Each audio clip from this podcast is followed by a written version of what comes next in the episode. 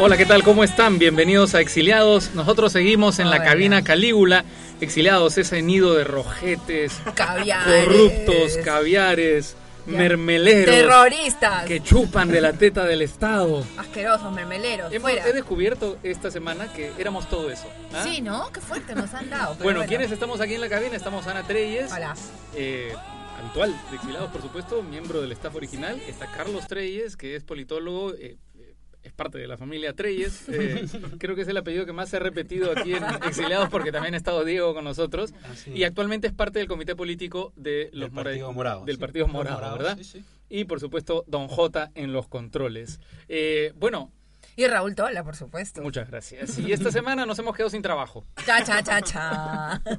Porque... Pero el show debe continuar. Exactamente como dice Freddie Mercury. Nos hemos quedado sin emisora en Perú, pero bendito podcast. Sí, pero trabajo solo califica cuando hay sueldo. Bueno, pues, pero hay cosas más importantes. Oye, ¿vieron eso que decían? La gente se sorprendía en Facebook, decía, ¿a estos les pagaban? Bueno, mucha más gente decía, ¿estos existían? Claro, sí.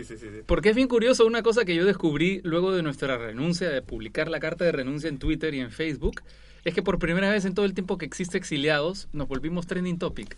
Ay, ¿verdad? ¿No? No me había... Sí, lo pasaste, es verdad, lo mencionaste. Pero es que han aparecido para machetearnos. Pero eso es buena señal, ¿eh? Bueno, a mí me encantan los mensajes de insulto y creo que con eso deberíamos comenzar antes de hablar de lo que hay que hablar. Cosa horrible esta que en la que se ha convertido en nuestro país. Luego del indulto a Alberto Fujimori. Nosotros publicamos la carta de renuncia y efectivamente han habido muchísimas reacciones, muchas muy cariñosas y también de las otras.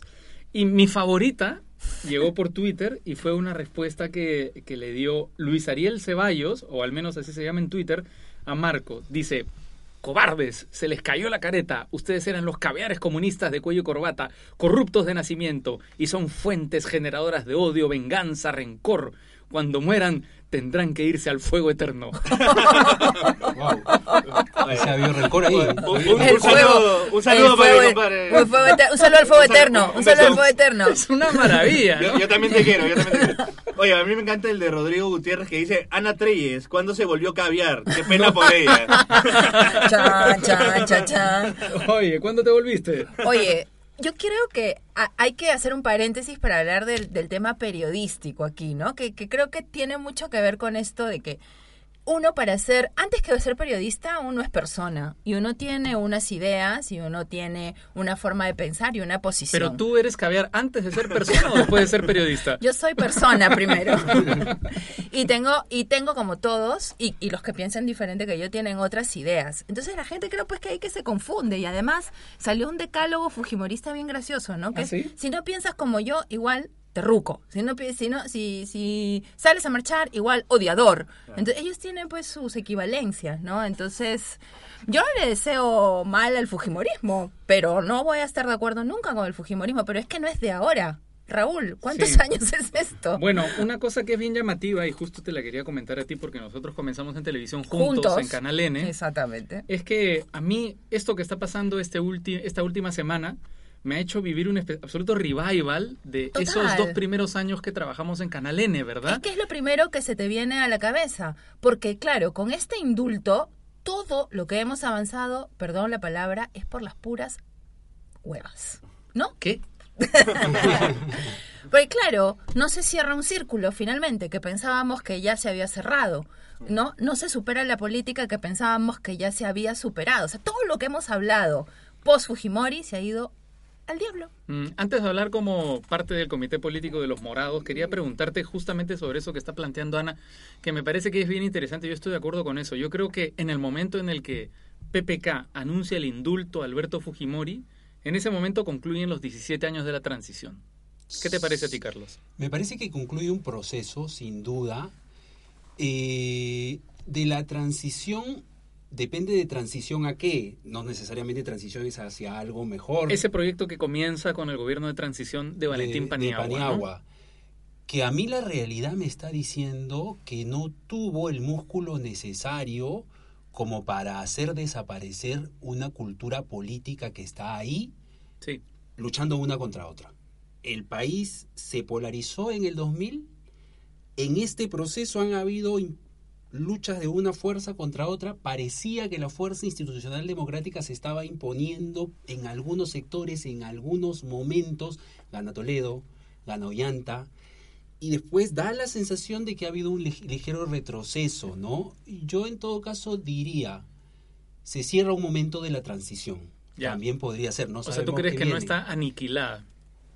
Nunca se sabe, ¿no? La acción política es, en este momento da la impresión de que la alianza es fujiaprismo, sí, por un lado, pebecaísmo suelto e inestable y progresismo por el otro. Pero en parte esto está ocurriendo, me parece, porque los líderes políticos, salvo Paniagua, voy a decirlo yo, no sé si ustedes también están de acuerdo, a los que le tocó la responsabilidad de asumir este proceso de democratización del país, todos defraudaron al país, ¿verdad? Comenzando por Alejandro Toledo, que es quien mayor responsabilidad tenía. Corrupto, directamente, o sea, corrupto. ¿Realmente sí, hubo cambio? Sí, sí. Carlos, ¿tú crees que...? Sí. Por lo menos en lo democrático sí, ¿no? O sea, toleró la libertad de expresión. Hay niveles de profundidad democrática. Sí. A cierto nivel hubo avance porque claramente se salía de un espacio autoritario, institucionalmente cerrado, que bloqueaba la libertad de prensa, que tuvo desaparecidos, que tuvo corrupción. Los líderes políticos, estimó Raúl, pienso yo lo siguiente, sí han seguido fallando, sí, venían fallando de toda la historia y por eso ocurrió el fujimorismo. Creo que nuestro país es un país incompleto, emprendedor pero subdesarrollado, que cada cierto tiempo convulsiona económico-políticamente. Está convulsionando políticamente hoy, ¿no? Ya, pero al mismo tiempo yo trataba de ver lo que estaba pasando, de tratar de entender lo que estaba pasando, y el fenómeno, digamos, la propuesta central del fujimorismo es en lo absoluto nueva, es una propuesta que se remonta a la República Aristocrática, porque los ideólogos de la República Aristocrática en nuestro país planteaban que había terminado la evolución del pensamiento y lo único que necesitaba el Perú para prosperar era orden. Uh-huh. O sea, ese era el concepto central que manejaban. Pero, ¿y tú crees que eso es lo que sigue proponiendo el fujimorismo? El fujimorismo propone orden por encima de la ley, propone orden para poder robar, pero propone básicamente un orden desde un ejercicio autoritario del poder. Pero yo creo que el fujimorismo, como decía Jaime Altauza estos días, mira que él está a favor del indulto, no se ha repensado. O sea, ese es su gran problema. En esos términos. Y es muy llamativo, quizá el fujimorismo que más ha evolucionado es el fujimorismo auroral, el del propio Alberto, que representa por Kenji, ¿no?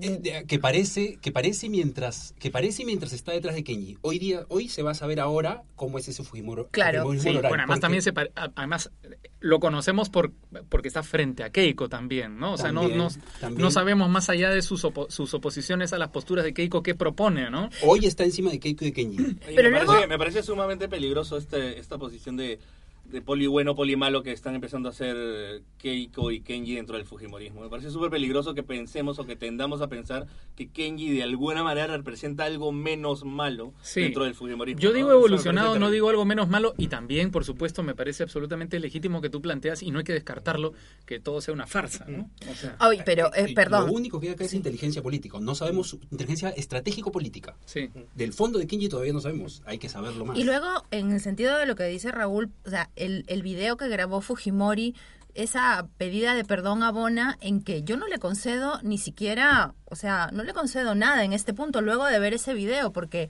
esto de que defraudé, o sea, ni siquiera es una pedida de perdón específica por comprar medios, por darle la plata a Montesinos del erario público, por permitir que hubiera Grupo Colina, porque como se discute lo de la autoría mediata, entonces... por vender armas a las FARC, por renunciar por FARC desde Japón, por postular al Senado japonés. Entonces les pregunto, ¿puede haber reconciliación sobre eso? ¿Qué es lo que están hablando? Es una buena pregunta. Una reconciliación demanda sanar muchas heridas, no solo de las atrocidades que cometió el fujimorismo, sino de los pendientes históricos sociales por los que aparecen. Es una reconciliación, son palabras mayores, ¿no? Y nos estamos dando cuenta. Y de las fracturas institucionales que dejó el gobierno del fujimorismo, que nunca hemos afrontado, Y que se están volviendo a repetir. O sea, se van a Tribunal Constitucional. El Perú, la única gran reforma que se ha planteado en el Perú, o lo único que parece que produce progreso en el Perú, es la economía. Es lo único que nos ha preocupado, es lo único en lo que nos hemos fijado. O sea, en seguir creciendo a 7, 6, 10% al año, pero progreso no es solamente eso. Totalmente de acuerdo. ¿Quién ha dicho que progreso es tener un PBI más alto? Ya lo hemos probado que no. ¿Qué cosa hay pendiente para el 2018? Cambian muchas cosas, pero mientras las instituciones no cambien, o sea, no va a servir de nada el progreso económico. Raúl, la plata no ha llegado a la reconstrucción del norte, por ponerte un ejemplo de un eso pendiente un para el norte, ¿verdad? ¿Ya? O sea, por ejemplo, la ineficiencia institucional que mencionas, ¿no? Ahora, ¿qué cosa es institucionalidad? Digamos, puede ser muchas cosas, pero ¿cómo en este momento, pensando en voz alta, lo defino, no? Un camino es una buena operatividad estatal. Por eso no llega al norte la ayuda que debe llegar. Otro camino institucional es que tengamos los mecanismos para ponernos de acuerdo a un nivel mayoritario. Sí. Eso no tenemos, estamos mitad a mitad. Van a salir pronto encuestas, ¿no? Yo estoy seguro que alrededor de la mitad está a favor y alrededor de la mitad está en contra. Pero yo creo que institucionalidad también es que existan una serie de estamentos indiscutibles. Sí, o sea, al Tribunal Constitucional sí, no también, lo puedes descabezar de pronto también, porque es no te gustan sus sentencias, ¿no? De lo que yo planteo, ¿no? ¿Y justicia? También. O sea, también, por ejemplo, también. Lo hemos dicho aquí en Exiliado antes, ¿no es más factible reconciliarse si Toledo va a la justicia, si García va a la justicia? ¿Eso no va a crear una sensación de reconciliación real? No esta figura ficticia que nos quieren hacer creer ahora con este indulto. Sí, pero a esos hay que obligarlos, aparentemente. Bueno, aquí nos hemos ido a Radio Nacional, pero seguimos en España. Sí. Y aquí en España precisamente saben bastante del tema de reconciliación, ¿no? Y de lo que se intentó hacer precisamente con la transición, ¿no? Yo quería proponerles, si me lo permiten, un pequeño paréntesis. Estuve conversando hace poco con Cristina Fallarás, una periodista muy reconocida y muy importante, habitual tertuliana de la televisión española y escritora, además. Su próximo libro aparece pronto en Anagrama. Y le pregunté precisamente por esto, por cómo había visto lo del indulto desde aquí y qué paralelismo podría hacer con los casos españoles. Y bueno, esto fue lo que me contó. Hola Cristina, ¿cómo estás? Hola, ¿qué tal? Buenas tardes. ¿Cómo has visto el tema del indulto? ¿Cómo ha trascendido? ¿Cómo se ha tratado en España? ¿Qué te ha parecido a ti personalmente el tema del indulto a un dictador como Alberto Fujimori en el Perú? A mí me ha parecido una barbaridad, porque además en España lo conocemos bien. Este señor está en prisión por crímenes de lesa humanidad. Los crímenes de lesa humanidad no prescriben, no se indultan. Más allá de lo que yo piense del indulto, que no me gusta, los crímenes de lesa humanidad, hablamos de esterilizaciones, torturas, asesinatos. Estamos hablando del ejercicio habitual del crimen violento y el dolor. Eso no prescribe y sobre todo no se puede indultar. Entonces desde aquí lo estamos viendo con cierta perplejidad, pero a mí me hace gracia la perplejidad porque en España eso lo tenemos sin resolver también. Es lo que te iba a preguntar, aquí en España se dieron casos similares después del fin de la dictadura, tras la muerte de Franco, ¿no? Bueno, fue bestial. Aquí en España, tras la muerte del dictador, en 1977 se firmó una ley que se llamó la Ley de Amnistía, que todavía sigue en vigor, por la cual está prohibido, fíjate qué bestialidad, está prohibido juzgar cualquier crimen cometido durante el franquismo. De tal manera que hay un tipo que se llama Billy el Niño, que le llamaban Billy el Niño por la rapidez en hacer daño, era un gran torturador, una bestia, que no se le puede juzgar y va libre por la calle porque según esa ley no se le puede juzgar, pero tampoco a ninguno de los que ordenaron muertes, a ninguno de los policías que organizaron grandes torturas, a todos los gerifaltes del franquismo y a todos los que robaron, de tal manera que las grandes empresas españolas y muchísimas entidades financieras son fruto del robo de aquellos años, porque como no se pudo juzgar el robo ni el asesinato, quedaron impunes y toda la democracia española está construida sobre eso. ¿Es posible que una sociedad se desarrolle en democracia de manera justa y saludable manteniendo a estos criminales así, impunes? No, de ninguna manera. Y ya lo veréis en Perú. No, de ninguna manera. Porque cuando la sociedad se acostumbra a que el crimen se perdona, el crimen más bestia, hablamos de Fujimori, el crimen más bestia se perdona, empieza a permitirse el crimen en la sociedad.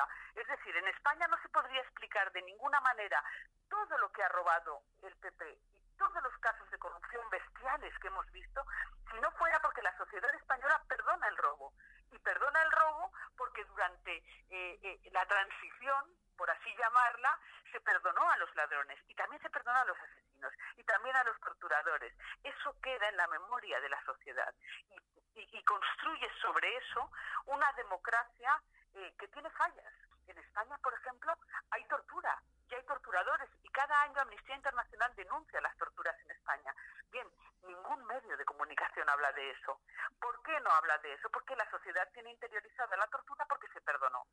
Perdonar los crímenes de lesa humanidad de Fujimori o de cualquier dictador o de cualquier reyezuelo, lo que consigue es que haya una falla social y democrática que la perpetúe en el tiempo. Y a mí me da un miedo horroroso, porque España tiene esa falla y la sociedad democrática española, después de 40 años tras la dictadura, no ha resuelto sus problemas. En Perú se habla ahora, y de hecho lo dice el propio presidente Pedro Pablo Kuczynski, habla de un tema de reconciliación, de un periodo de reconciliación. Aquí en España hubo el periodo de transición, que podría entenderse de cierta manera como eso. ¿Funcionó la transición aquí?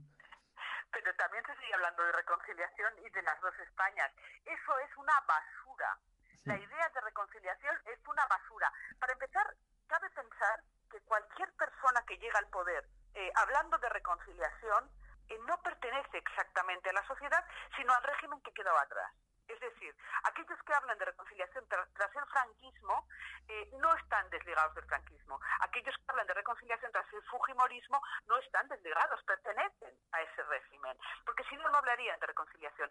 Porque tú fíjate que la base de cualquier democracia y de cualquier sociedad sana consiste en juzgar el crimen y, por supuesto, castigarlo. No consiste en reconciliarse con el crimen. Es decir, no es que sea una reconciliación porque uno tiene cabras y otro tiene ovejas. Es una reconciliación entre unos que mataron o que esterilizaron o que torturaron y otros que fueron torturados, masacrados o esterilizadas. Entonces, no es cierto, una reconciliación se hace entre iguales. Esto sencillamente es un perdón encubierto. Y el perdón encubierto machaca la posibilidad democrática de futuro. Bueno, Cristina, son días sombríos para Perú, para España también. Son días espantosos y lo lamento muchísimo. Tengo la sensación de que las sociedades que estamos construyendo y llamando democráticas no lo son tanto y temo por el futuro de nuestros hijos. Bueno, pues ánimo para todos y a ver si desde las calles, desde donde sea, desde donde nos toque, podemos hacer algo para revertir esta situación. Un beso, Cristina. Hasta luego. Muy bien, muy interesante lo que dice Cristina, porque lo que dice efectivamente es que la reconstrucción democrática de España se cimentó sobre un montón de cadáveres a los que nadie quiere ver, ¿no? O sea, están un poco debajo de la alfombra. Y que en todas partes se cuecen habas, estimado Raúl. Es verdad, es verdad.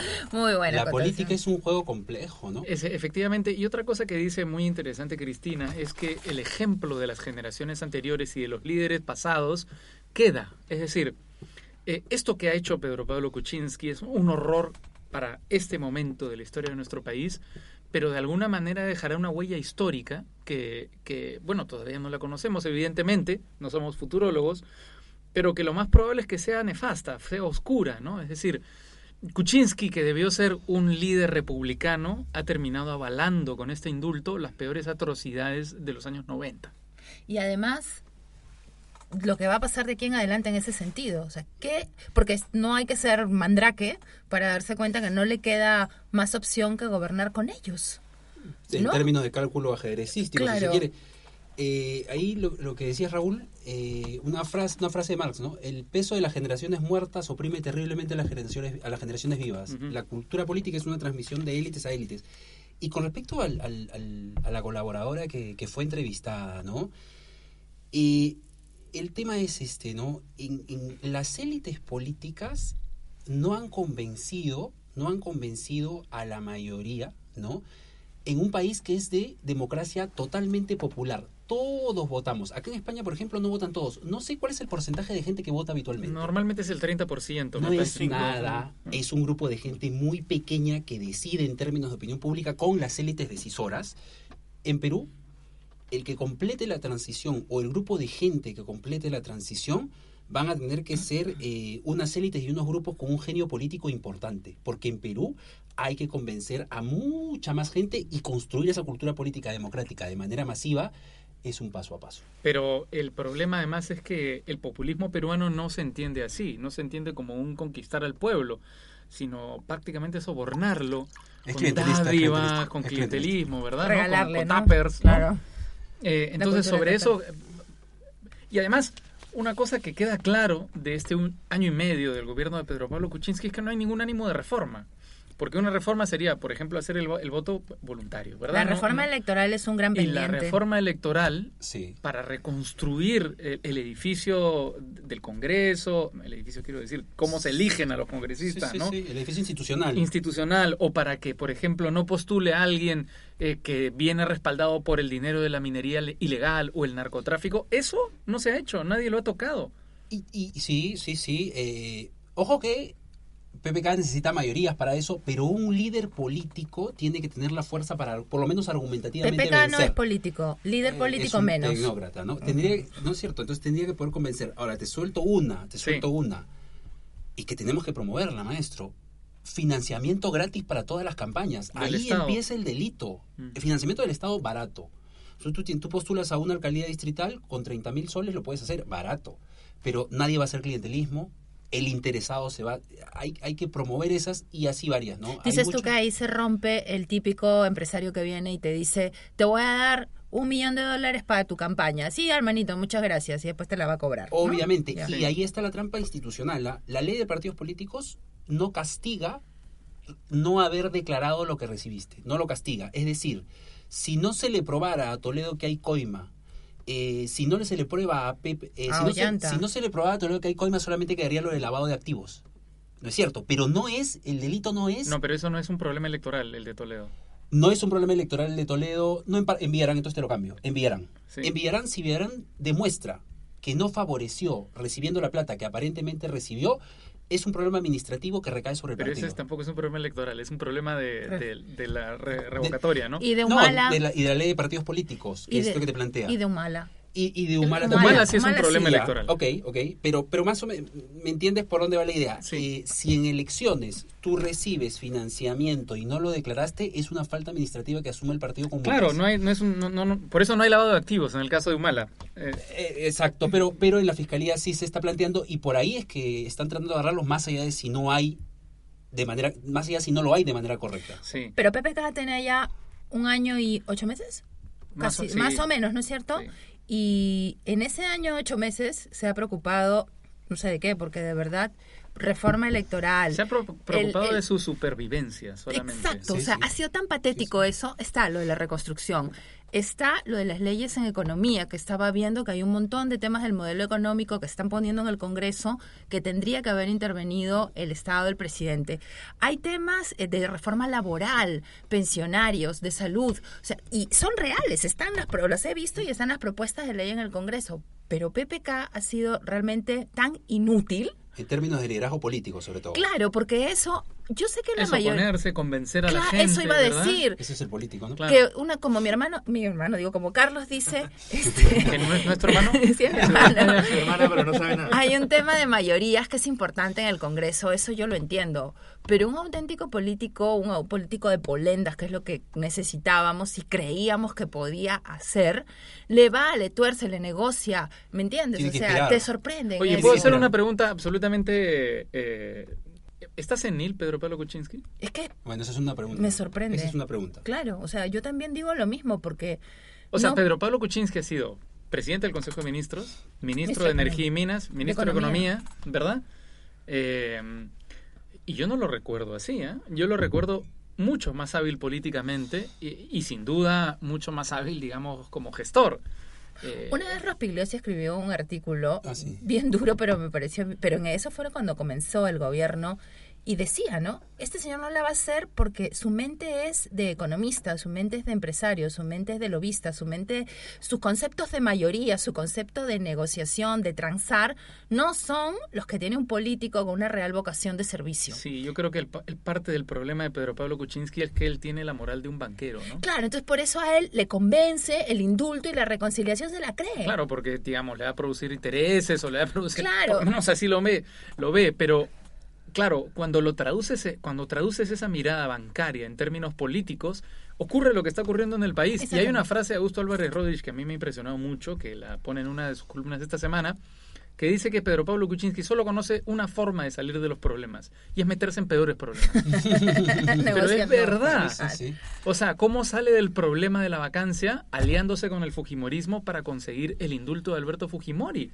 Que es un escenario absolutamente apocalíptico, como lo estamos viendo. El Perú poco a poco se va convirtiendo en un paria internacional. La prensa mundial lo mira con desprecio, incluso la prensa más conservadora. Yo compré ayer en el diario La Razón, que es el diario considerado más conservador de aquí de España. Y la mirada al Perú era profundamente crítica a la situación del indulto. Han habido muchas personas contraponiendo ahora la imagen de PPK y Fujimori, ¿no? Y yo me ponía a pensar y decía, cuando Fujimori entró, era, no voy a hacer el shock, no voy a hacer el shock. A Vargas Llosa lo hizo leña. ¿Y qué fue lo primero que hizo? Aplicó el shock. Y cuando Fujimori postuló, que dijo, no voy a indultar, no voy a indultar, no voy a indultar. PPK, no voy a indultar. ¿Y qué fue lo primero que hizo? Indultar. Entonces, al final son la misma historia. Son la misma historia. Y eso es patético. Ahora, esa historia de mentiras, ¿qué efectos produce en los electores? De permanente mentira. De los grupos que siguen la política activa en el Perú, que no son todos los electores, evidentemente produce una desconfianza. Me parece que PPK ya no tiene la moral que demanda quien gobierna una nación. Sí. Ya no es creíble, ¿no? Y eso es producto de mentira tras mentira. Pero yo quería decir algo, ¿no? PPK ha mostrado poca habilidad política, pero, ojo, no es fácil salir de una situación que él sabía que venía, que había tenido negocios con Odebrecht.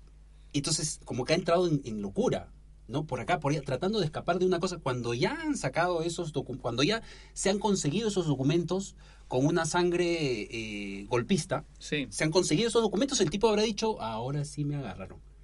Y no es sencillo, porque parece que, o sea, yo sí veo ahí zona de ilegalidad. En los negocios de PPK. Obviamente, cuando era autoridad política. Ya, y él habría estado esperando ese momento y evadiéndolo, ¿no? Ahora, ahí viene yo creo que es el principal problema de PPK, más allá de su toma de decisiones, que es cómo ha manejado cada una de las decisiones que ha tomado, ¿verdad? Sí, sí. Porque el indulto, o sea, uno puede estar a favor o en contra del indulto. Creo que acá mayoritariamente estamos en contra del indulto, salvo Jota, que cree en la redención del ser humano. Tampoco. Pero el problema, más allá del indulto, son las formas con que se ha dado el indulto. Que eso de verdad es una burla, ¿verdad? Ese es un indulto político. O sea, el 24 de diciembre, solo 13 días después de que se inició el proceso de indulto, Kuczynski no dio ningún discurso a la nación para explicar el indulto, y cuando dio el discurso a la nación, yo me he enterado que lo grabó con un iPad. ¿Con un iPad? En su casa de campo. Ese que está el cuadrito atrás, ¿no? El patético. Con el cuadrito atrás, patético, leyendo directamente de un papel. O sea, lo que correspondía a un presidente de la República, por ejemplo, era ponerse delante de una cámara en el Salón Túpac Amaru del Palacio de Gobierno. Por último, no estamos de acuerdo, pero tienes los cojones. Y con lo que tú, exacto, y con lo que tú crees, te plantas en Palacio y no te escondes. Eso y vas y dices, oye, porque por último, mira, hay fujimoristas que van a defender mejor, que podían haber estado ahí parados mejor. En ese punto les doy la razón. O sea, defendió hasta las patas. Política es comunicar, ¿no? La energía sincera tiene rentabilidad política y hemos dejado de descubrirlo, maestro. O sea, se nos ha quedado muy lejos. ¿Esa es la gran enseñanza de Barack Obama? Es posible que sea una de las grandes enseñanzas, ¿no? Yo creo que él ha estado al límite de la honestidad en todo caso. Yo me imagino que todo político cuida estratégicamente los mensajes, pero me parece que él ha dado un gran paso, es un extraordinario comunicador. Quiero volver un poquito a PPK, aunque el tema de Obama es súper interesante, pero quiero decir lo siguiente. PPK también tiene cierto desamor a la patria, ¿no? O sea, PPK dijo que se iba a nacionalizar y no se nacionalizó. PPK fue a las alturas a decir que nuestros hermanos de las alturas no piensan porque le falta oxígeno. Pero bien que lloró cuando tomó la presidencia. Como humano, supongo, porque todos somos complejos. Ese es el político, no el analista político, ¿verdad? El que está hablando. Un poco. No se puede separar también, pues, Raúl. Pero no se puede pretender representar al país sin amarlo, cuñado. Uh-huh. Y con el término cuñado, porque a mí me gustan los políticos que hablan como habla la gente, sí, ¿no? Por cierto, yo no estoy casado con Ana.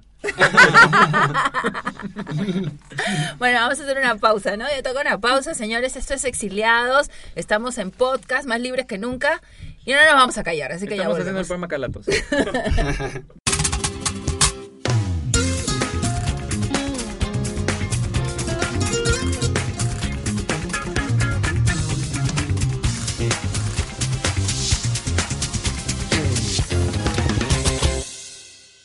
Estamos de vuelta en Exiliados, luego de esta pausa inútil, porque no tenemos publicidad ahora. No importa. ¿Teníamos antes en la pregunta? No sé.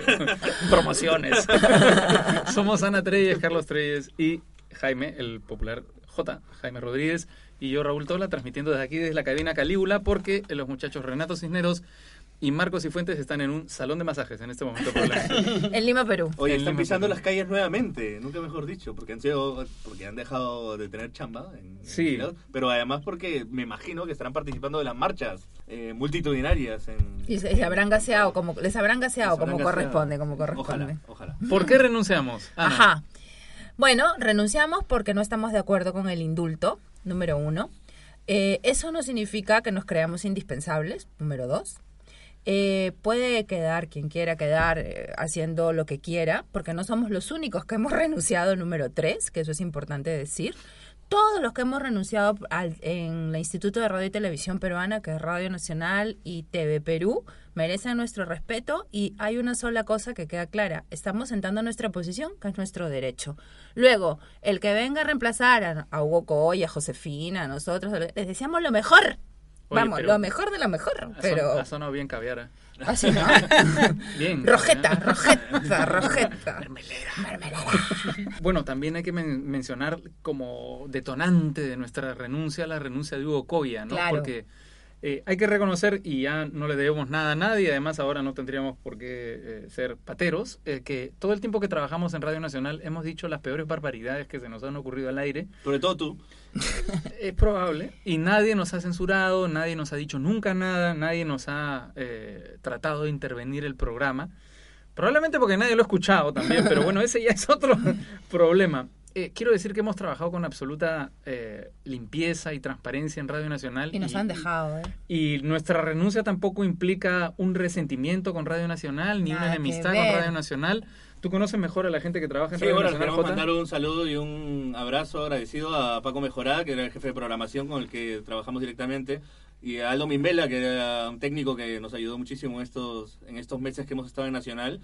Y evidentemente todo nuestro respeto para los trabajadores de Nacional. Claro, ¿no? Que sí. Hay una cosa que siempre hemos dicho en Exiliados, que es que las instituciones son del Estado y no de sus gobiernos. En ese sentido, creo que Nacional es un medio que es de todos los peruanos y no del señor Kuczynski. Sí. Hugo Coya, que es una de las pérdidas, y en eso PPK, que de repente en este momento no parecerá importante. Yo he trabajado en el canal del Estado un año, y yo quiero decir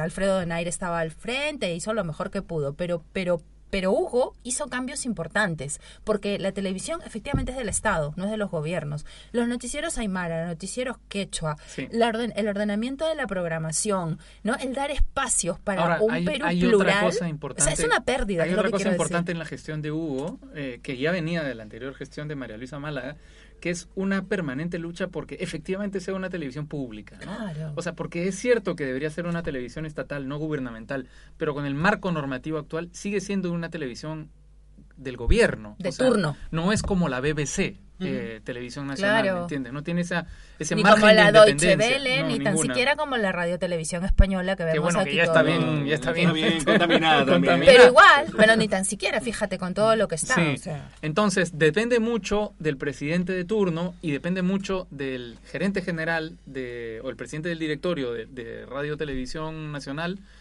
cómo se gestiona y qué tan independientes son los programas y qué tan correctamente informa.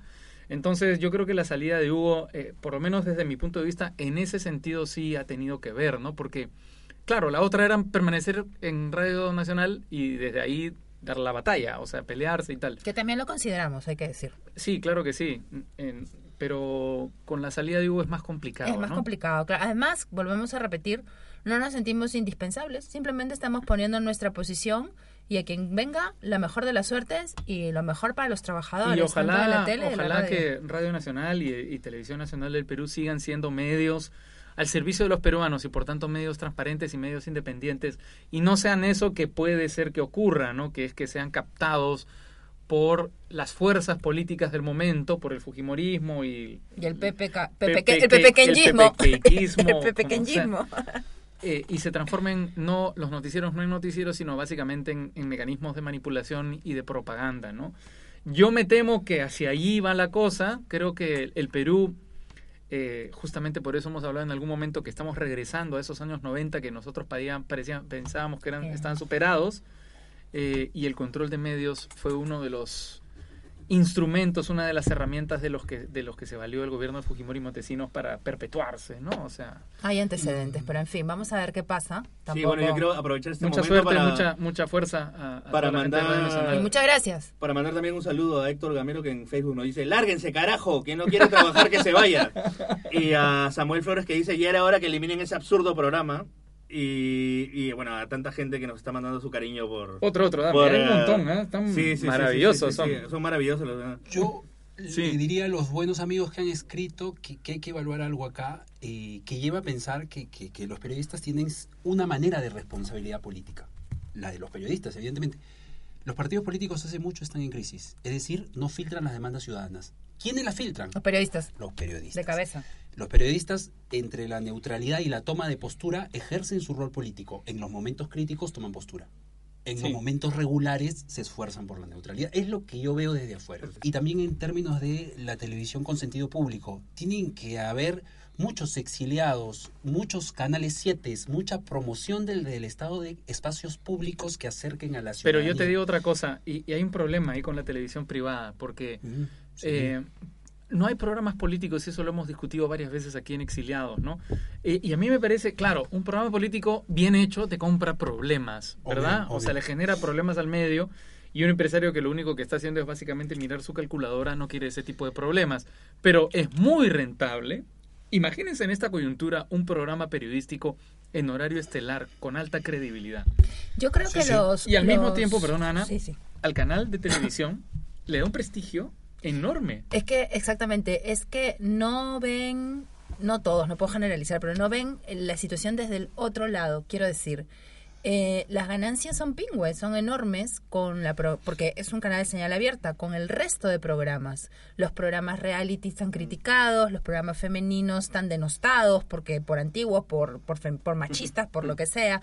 Las novelas que cuestan baratas y generan rating. O sea, hay todo un espectro de horario que se cubre con programación que da ganancias.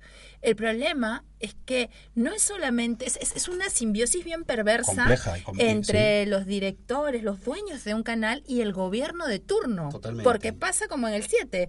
El gerente general o el dueño puede tener la voluntad de decir, mira, gano plata de 8 de la mañana a 7 de la tarde, pero a las 9 y a las 10 voy a poner un noticiero como Dios manda y un programa político como Dios manda. Y no puede, porque lo llaman. Pero no, es que... Además... Y él cede... Eso es lo perverso. Pero yo creo que es algo mucho más elemental que eso. Yo creo que hay una mirada muy conservadora, muy poco profesional de la televisión. ¿También? O sea, son formatos que existen desde hace mucho tiempo y la apuesta es por lo conservador. O sea, si esto hasta ahora me ha rendido frutos, lo mantengo. No importa que un noticiero no sea un noticiero que informa, sino que básicamente presenta casos de la vida real. Es prácticamente un reality. No arriesgan creativos.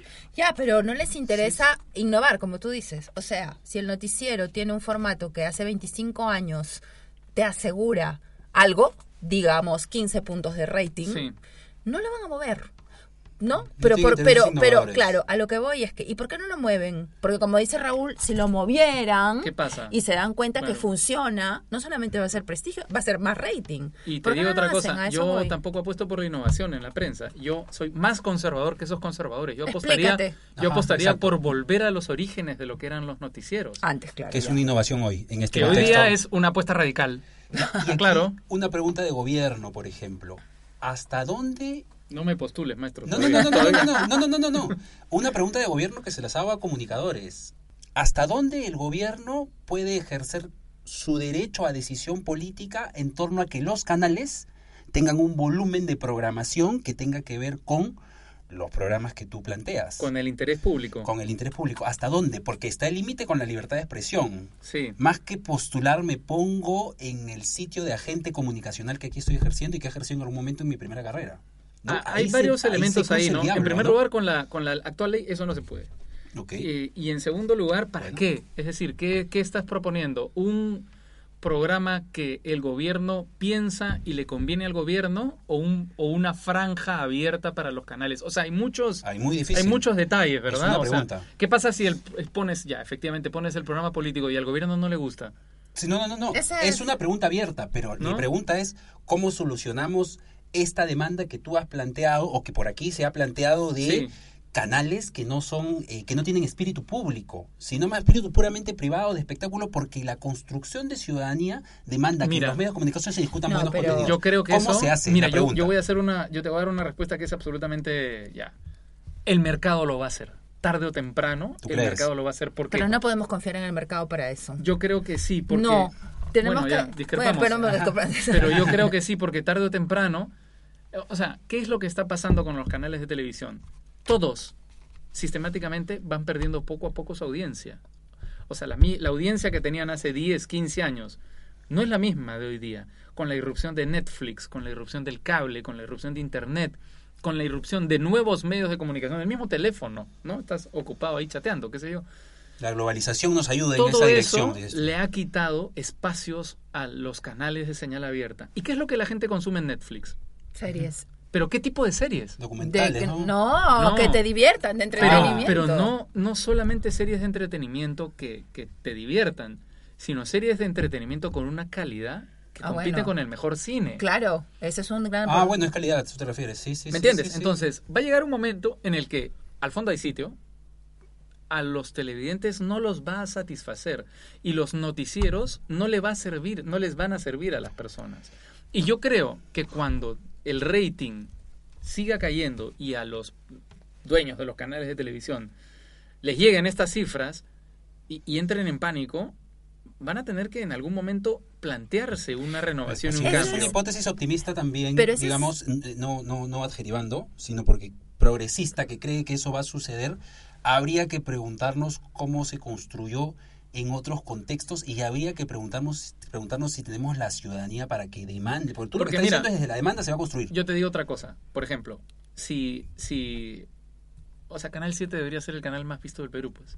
Y que además que tiene más alcance que todos. Por calidad. Todo el mundo exige documentales, todo el mundo exige... Desde tu mirada por calidad, porque Canal 7 mismo buscaría la calidad. Por programación. Canal 7 debería producir series. Él produce series. Bueno, producir series más atractivas. Entonces, tener una programación mucho más que eso, que la haga la más vista.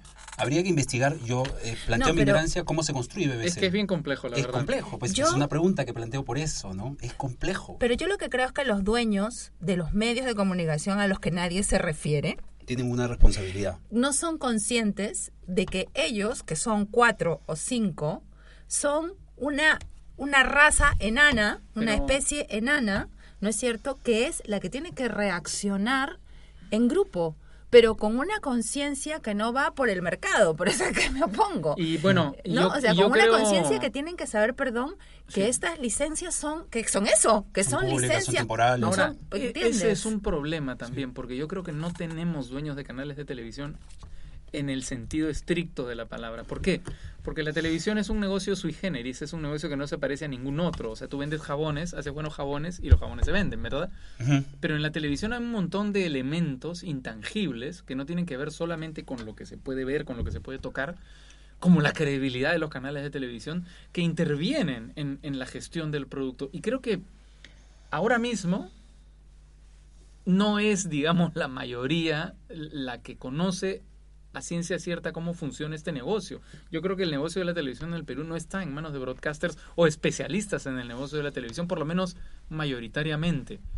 Hay fondos de inversión, por ejemplo, ¿no? Que han entrado, tienes razón. Claro, es diferente. Pero ahí sí podría haber alguna regulación pendiente, por ejemplo. Pero cuando te refieres a hay fondos de inversión, es que hay fondos de inversión en los canales. Dueños. O sea, que el dueño de una AFP está vinculado con los canales. Es dueño de un canal. Ya, ahí tú puedes buscar formas de regulación de quién es propietario, quién no, no sé cuál. Sigue siendo una pregunta compleja.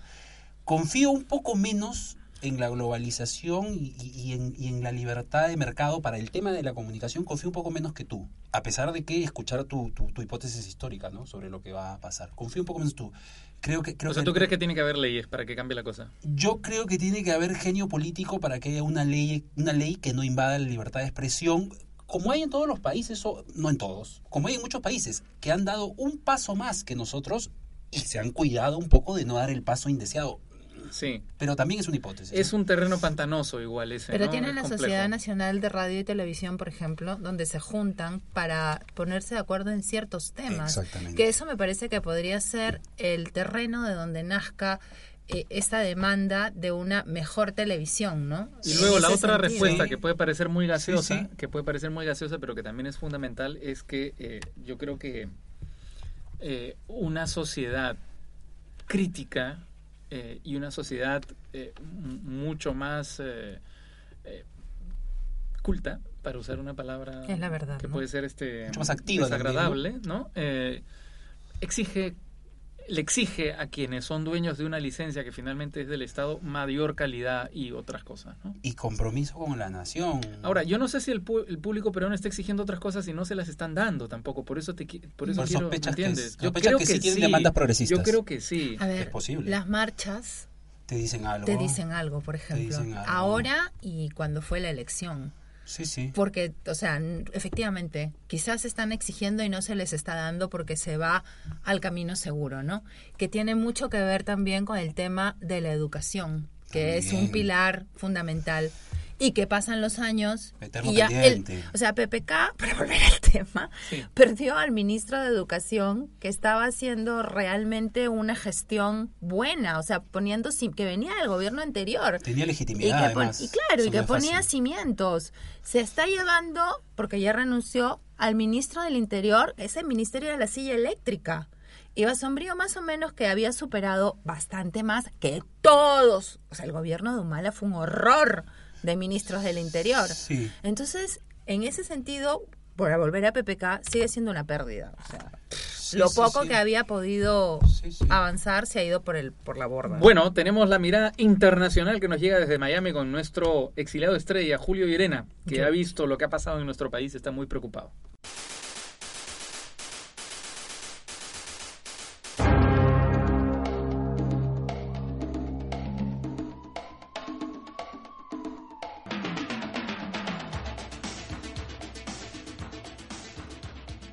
¿Qué tal, exiliados? Miren, el indulto Alberto Fujimori me sorprendió en Los Ángeles, donde estoy ahorita mismo de vacaciones con mi familia, y mi acceso a las noticias ha estado muy limitado al final del día y a breves escapadas, pues para no ausentarme de los paseos familiares.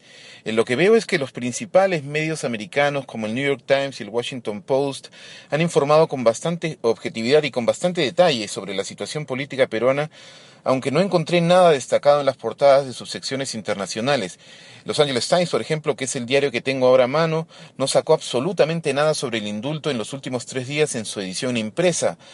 Más bien me habría gustado estar ahora en Miami, que es donde vivo, porque allá hay una predominancia de latinoamericanos de derecha, principalmente exiliados cubanos y venezolanos también últimamente, y sus opiniones suelen diferir mucho de las de quienes no simpatizamos con el fujimorismo, y en esos debates pues es más fácil encontrar algo realmente contrastante.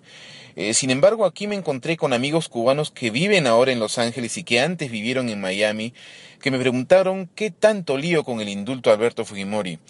Entonces les conté de lo que pasó durante su gobierno, les conté del autogolpe, de la matanza en Barrios Altos y La Cantuta, de esas terribles imágenes de cuerpos descompuestos metidos en cajas de leche Gloria, de cómo Montesinos y Fujimori se atribuyeron injustamente la captura de Abimael Guzmán, que fue un logro en realidad del GEIN. Les conté de la salita del SIN, del dinero público que decenas de delincuentes se llevaban literalmente en bolsas, y cómo a consecuencia de todo eso es perfectamente posible y digno aborrecer el terrorismo y a la vez condenar al presidente que de algún modo pues ayudó a desarmar a esos criminales. Una de las muchachas del grupo, la más anticastrista de ellos, diría yo, me dijo, bueno, pues ahora entiendo. Y me di cuenta de que eso es lo que nos corresponde hacer ahora a los que creemos en la democracia. Contar nuestra historia, compartir la memoria de esos años terribles para que a nadie se le olviden.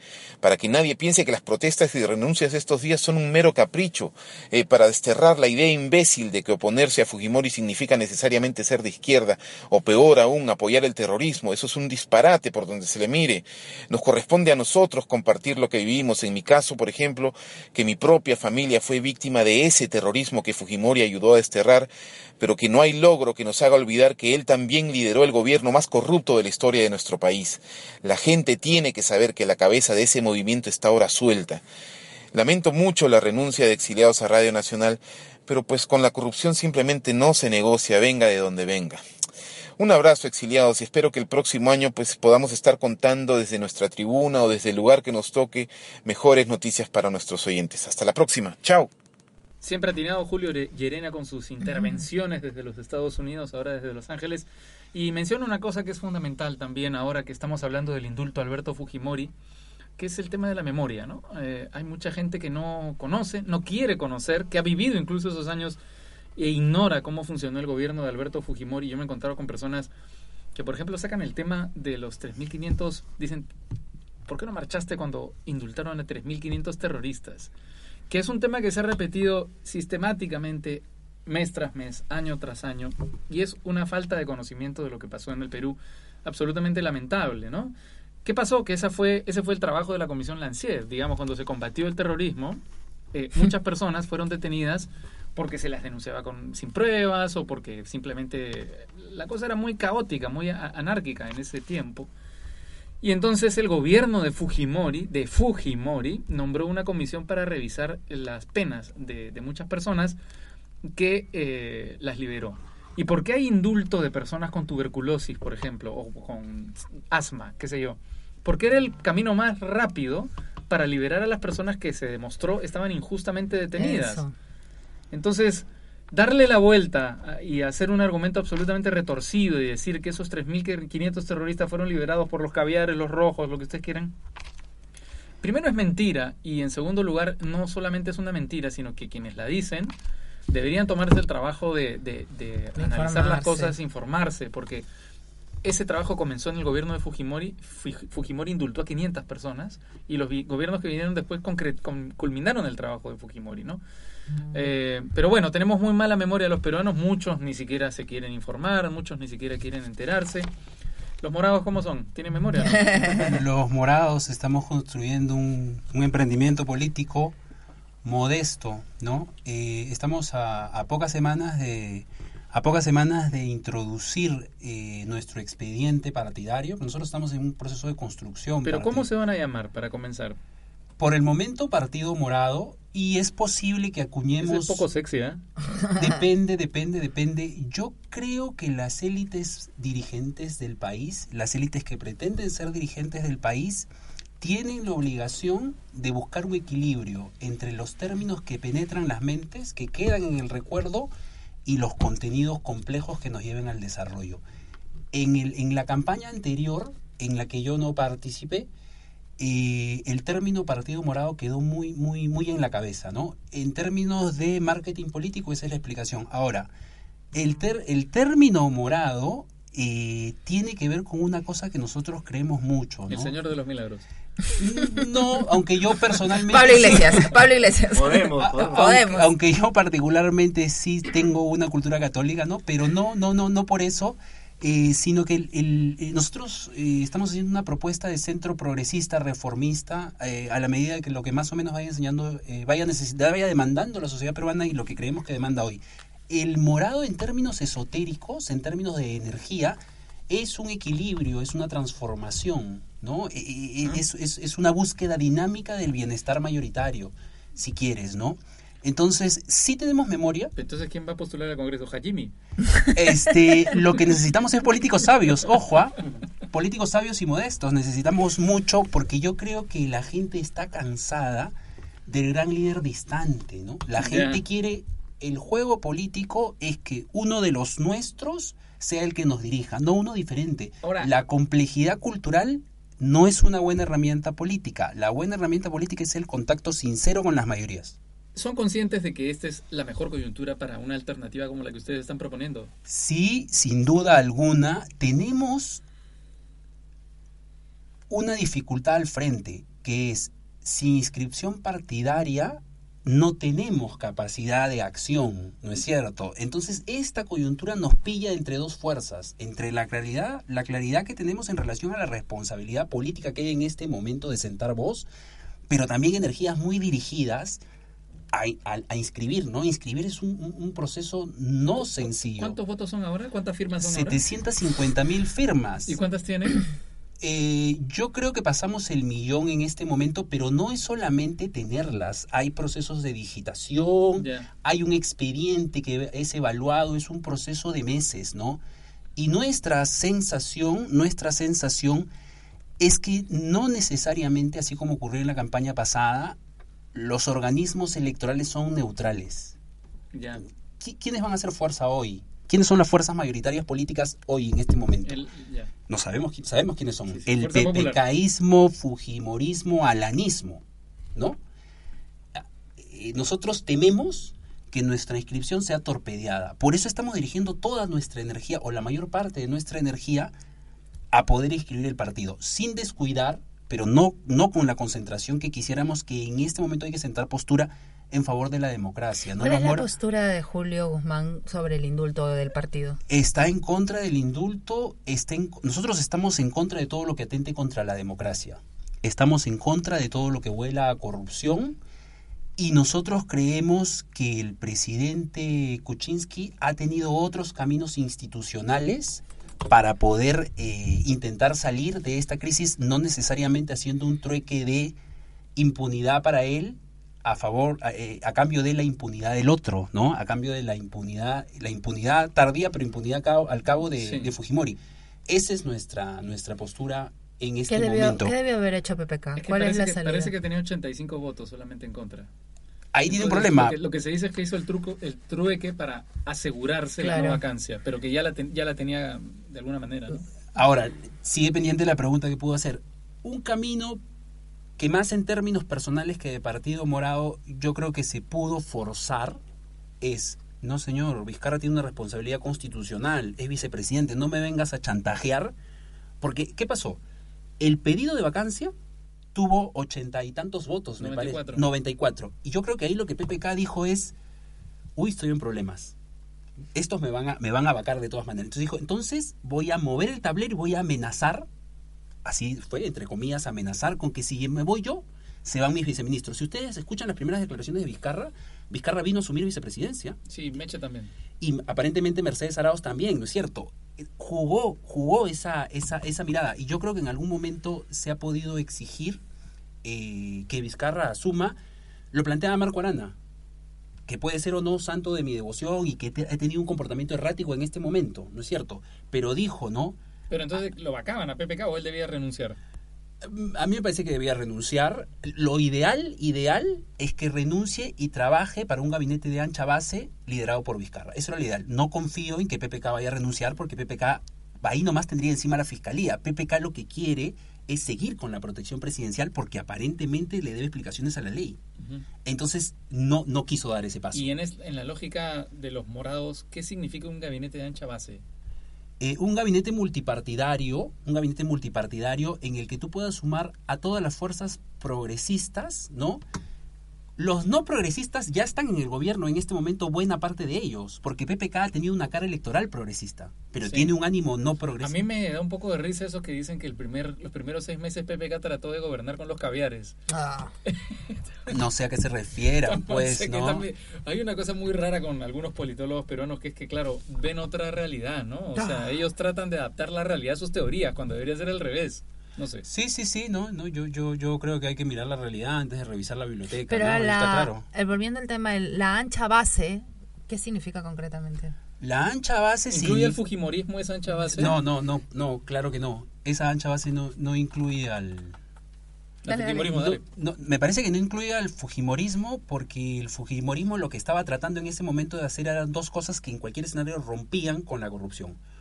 O liberar a Keiko de sus explicaciones pendientes a mediados de enero a la Barata. Sí. Y eso ya es inevitable. No, claro. ¿No es cierto? Sí. O, por el otro lado, hacer lo que hemos visto que ha hecho. Liberar a Fujimori. Ya llegó la declaración de Odebrecht. Entonces, yo creo que ellos no podían estar. Ese es un elemento del que no hemos hablado, pero que es un elemento central y que está, digamos, ahí latente en la política peruana, ¿no? O sea, hemos tenido esta especie de paréntesis en el que hemos discutido de la vacancia y en el que ahora estamos discutiendo del indulto a Alberto Fujimori, y eso nos ha distraído, ¿no? ¿Distraído se dice? Sí, ¿no? Sí. Ya. Nos ha distraído de la cosa de Odebrecht, que ahorita revienta, y revienta de verdad, no lo que hemos visto hasta ahora, ¿eh? Porque cuando Barata empieza a hablar, y empieza a hablar de Keiko, y empieza a hablar de Alan García, y empieza a hablar de PPK, ahí sí se va a poner brava la cosa, porque ellos son finalmente las principales fuerzas políticas del Perú en este momento, ¿no? No son Toledo o Humala, que son unos náufragos, digamos, políticos, ¿no? Ya están saliendo las traducciones de Odebrecht. O sea, Marcelo, él ya habló de ellos. Lo que está un poco en duda en los trascendidos es si habló de Alan a profundidad o no. Hay posturas que dicen que sí, hay posturas que dicen que no en las filtraciones, ¿no? Sí. Ahora se va a saber. Pero a Jorge Barata sí se le va a preguntar directamente. Y el margen de mentira de Jorge Barata es muy reducido, sí, casi nulo. Eso me han dicho a mí también. Pero entonces, Barata va a mentir, pues va a tratar de proteger a Alan, que es su amigo. No puede, no es tan fácil. No es tan fácil. ¿Pueden explicar eso? Porque hay información que viene de Brasil, de Suiza, de los Estados Unidos y que se cruza. Él se está tratando de salvarse delatando. Si en Brasil dijo una cosa y acá dice otra, tiene un problema. O si hay información que aparece y él no la cuenta, porque él tiene que contar todo. O sea, su trato es contar todo y contar la verdad. Y esa verdad contrastable. Porque al momento que no resulta verdad, pierde los beneficios, ¿no? Presentas documentos, ¿no? Entonces, claro. Ahora, a Alan García ya lo están empezando a dejar en offside, ¿no? Sí. Es difícil que un político... ¿Cómo se llama su secretario? Nava. Ya comenzó a dejarlo en offside, ¿no? A ver, sí, el tema es este. Para mí, Alan García ha tenido las contradicciones suficientes como para sospechar que es culpable. Dijo que no recordaba si había ido a la casa de Jorge Barata. Le preguntó a Nusca Buenaluque en una de las entrevistas que le hizo en Cuarto Poder. Sí. Y dijo que yo recuerde no, perdón. ¿No te acuerdas? Has ido a la casa de Jorge Barata y has estado como no sé cuántas veces en Palacio. ¿No te acuerdas? Como le dice Marcos Cifuentes, el virrey. Ay. A Jorge Barata. Así le dice. Sí, es que dice Marcos. Marcos ha contado que Barata era en los círculos políticos, así, claro, no era un personaje de cara, a dar cara, quiero decir, pero que era así un virrey, ¿no? Con el que todo el mundo le rendía ploita. Era el hombre de la plata. Pues, y luego están las 15 visitas de Odebrecht a Palacio de Gobierno y todo lo que ha contado Nava, quiero decir. También había dicho él en meses anteriores que lo conocía solo protocolarmente a Marcelo Odebrecht y ha tenido 15 entrevistas ocasional y protocolarmente y ha tenido 15 entrevistas, ¿no? Para mí esa mentira delata mucho. Ahora, la justicia tiene que trabajar a partir de las delaciones, ¿no? Sí. Pero ¿no les da miedo que a futuro, porque a PPK todo indica que le queda conjuntarse con lo que el fujimorismo decida, ¿no? Porque ahorita estamos en ver qué pasa con ellos. Eso va a ser interesante también, a ver si los fujimoristas se matan entre ellos o se alían para administrar el poder que tienen, ¿no? Exactamente, pero por A o por B, algún apoyo fujimorista va a tener PPK, porque es que no tiene cómo sostenerse. Entonces, de cara a lo que vaya a venir, ¿qué tan protegido está el testimonio de Odebrecht, el testimonio de Barata, la actuación de la Fiscalía y del Poder Judicial con esta alianza PPK-Fujimorismo? Son entes constitucionalmente autónomos, en principio. Sí, pero bueno, y luego hay una fuerza de gobierno, ¿no? Pero el tema es que si las delaciones tarde o temprano se harán públicas, y si conocemos la información que da Barata y no se ha actuado judicialmente sobre esa información, se va a armar un buen escándalo, donde pueden intervenir instancias internacionales, ¿verdad? O lo que sea, qué sé yo. Todo el mundo va a tratar de salvarse. Eso va a ser una inevitable, matanza. ¿No? Va a ser una matanza, efectivamente. Va a ser una matanza, ¿no? Pues. Puede explotar, ¿no? Puede convulsionar. Y buscarse chivos expiatorios y qué sé yo, ¿no? Bien. Pero bueno, nos estamos adelantando tanto porque vamos a hacer una pausa en nuestra aparición en Exiliados. Nos tocan unas vacaciones de 2 semanas. ¿Algún otro comentario cariñoso tienes por ahí, Jota? Danos amor. De nuestro no oyente. ¿Te refieres a estas cosas como fuera mierda? Bueno, amigos. Poder de concisión. Efectivamente. Sí, hacemos una pausa de un par de semanas. Vamos a... Ya volvemos el 2018. A reconfigurarnos, volvemos el 2018. Así que tengan un lindo año. Si alguno de nuestros oyentes tiene una radio... nos pasa la voz, encantados. Pero que sea caviar, por favor. Y mejor si es rojete y mermelera. Gracias, Carlos, por estar con nosotros. Es un honor, muchas gracias. Gracias, maestro. Gracias, Ana. Gracias Jota. A todos. Y nos vemos en 2 semanas. Lástima que termina. Me han dado chela, es lo que pasa. Mientras nosotros hablamos, Marcos Cifuentes y Renato Cisneros están con el aceite chorreando por sus cuerpos. Tampoco te alucines. Y unos dedos firmes los masajean. Muchas gracias. Hasta luego.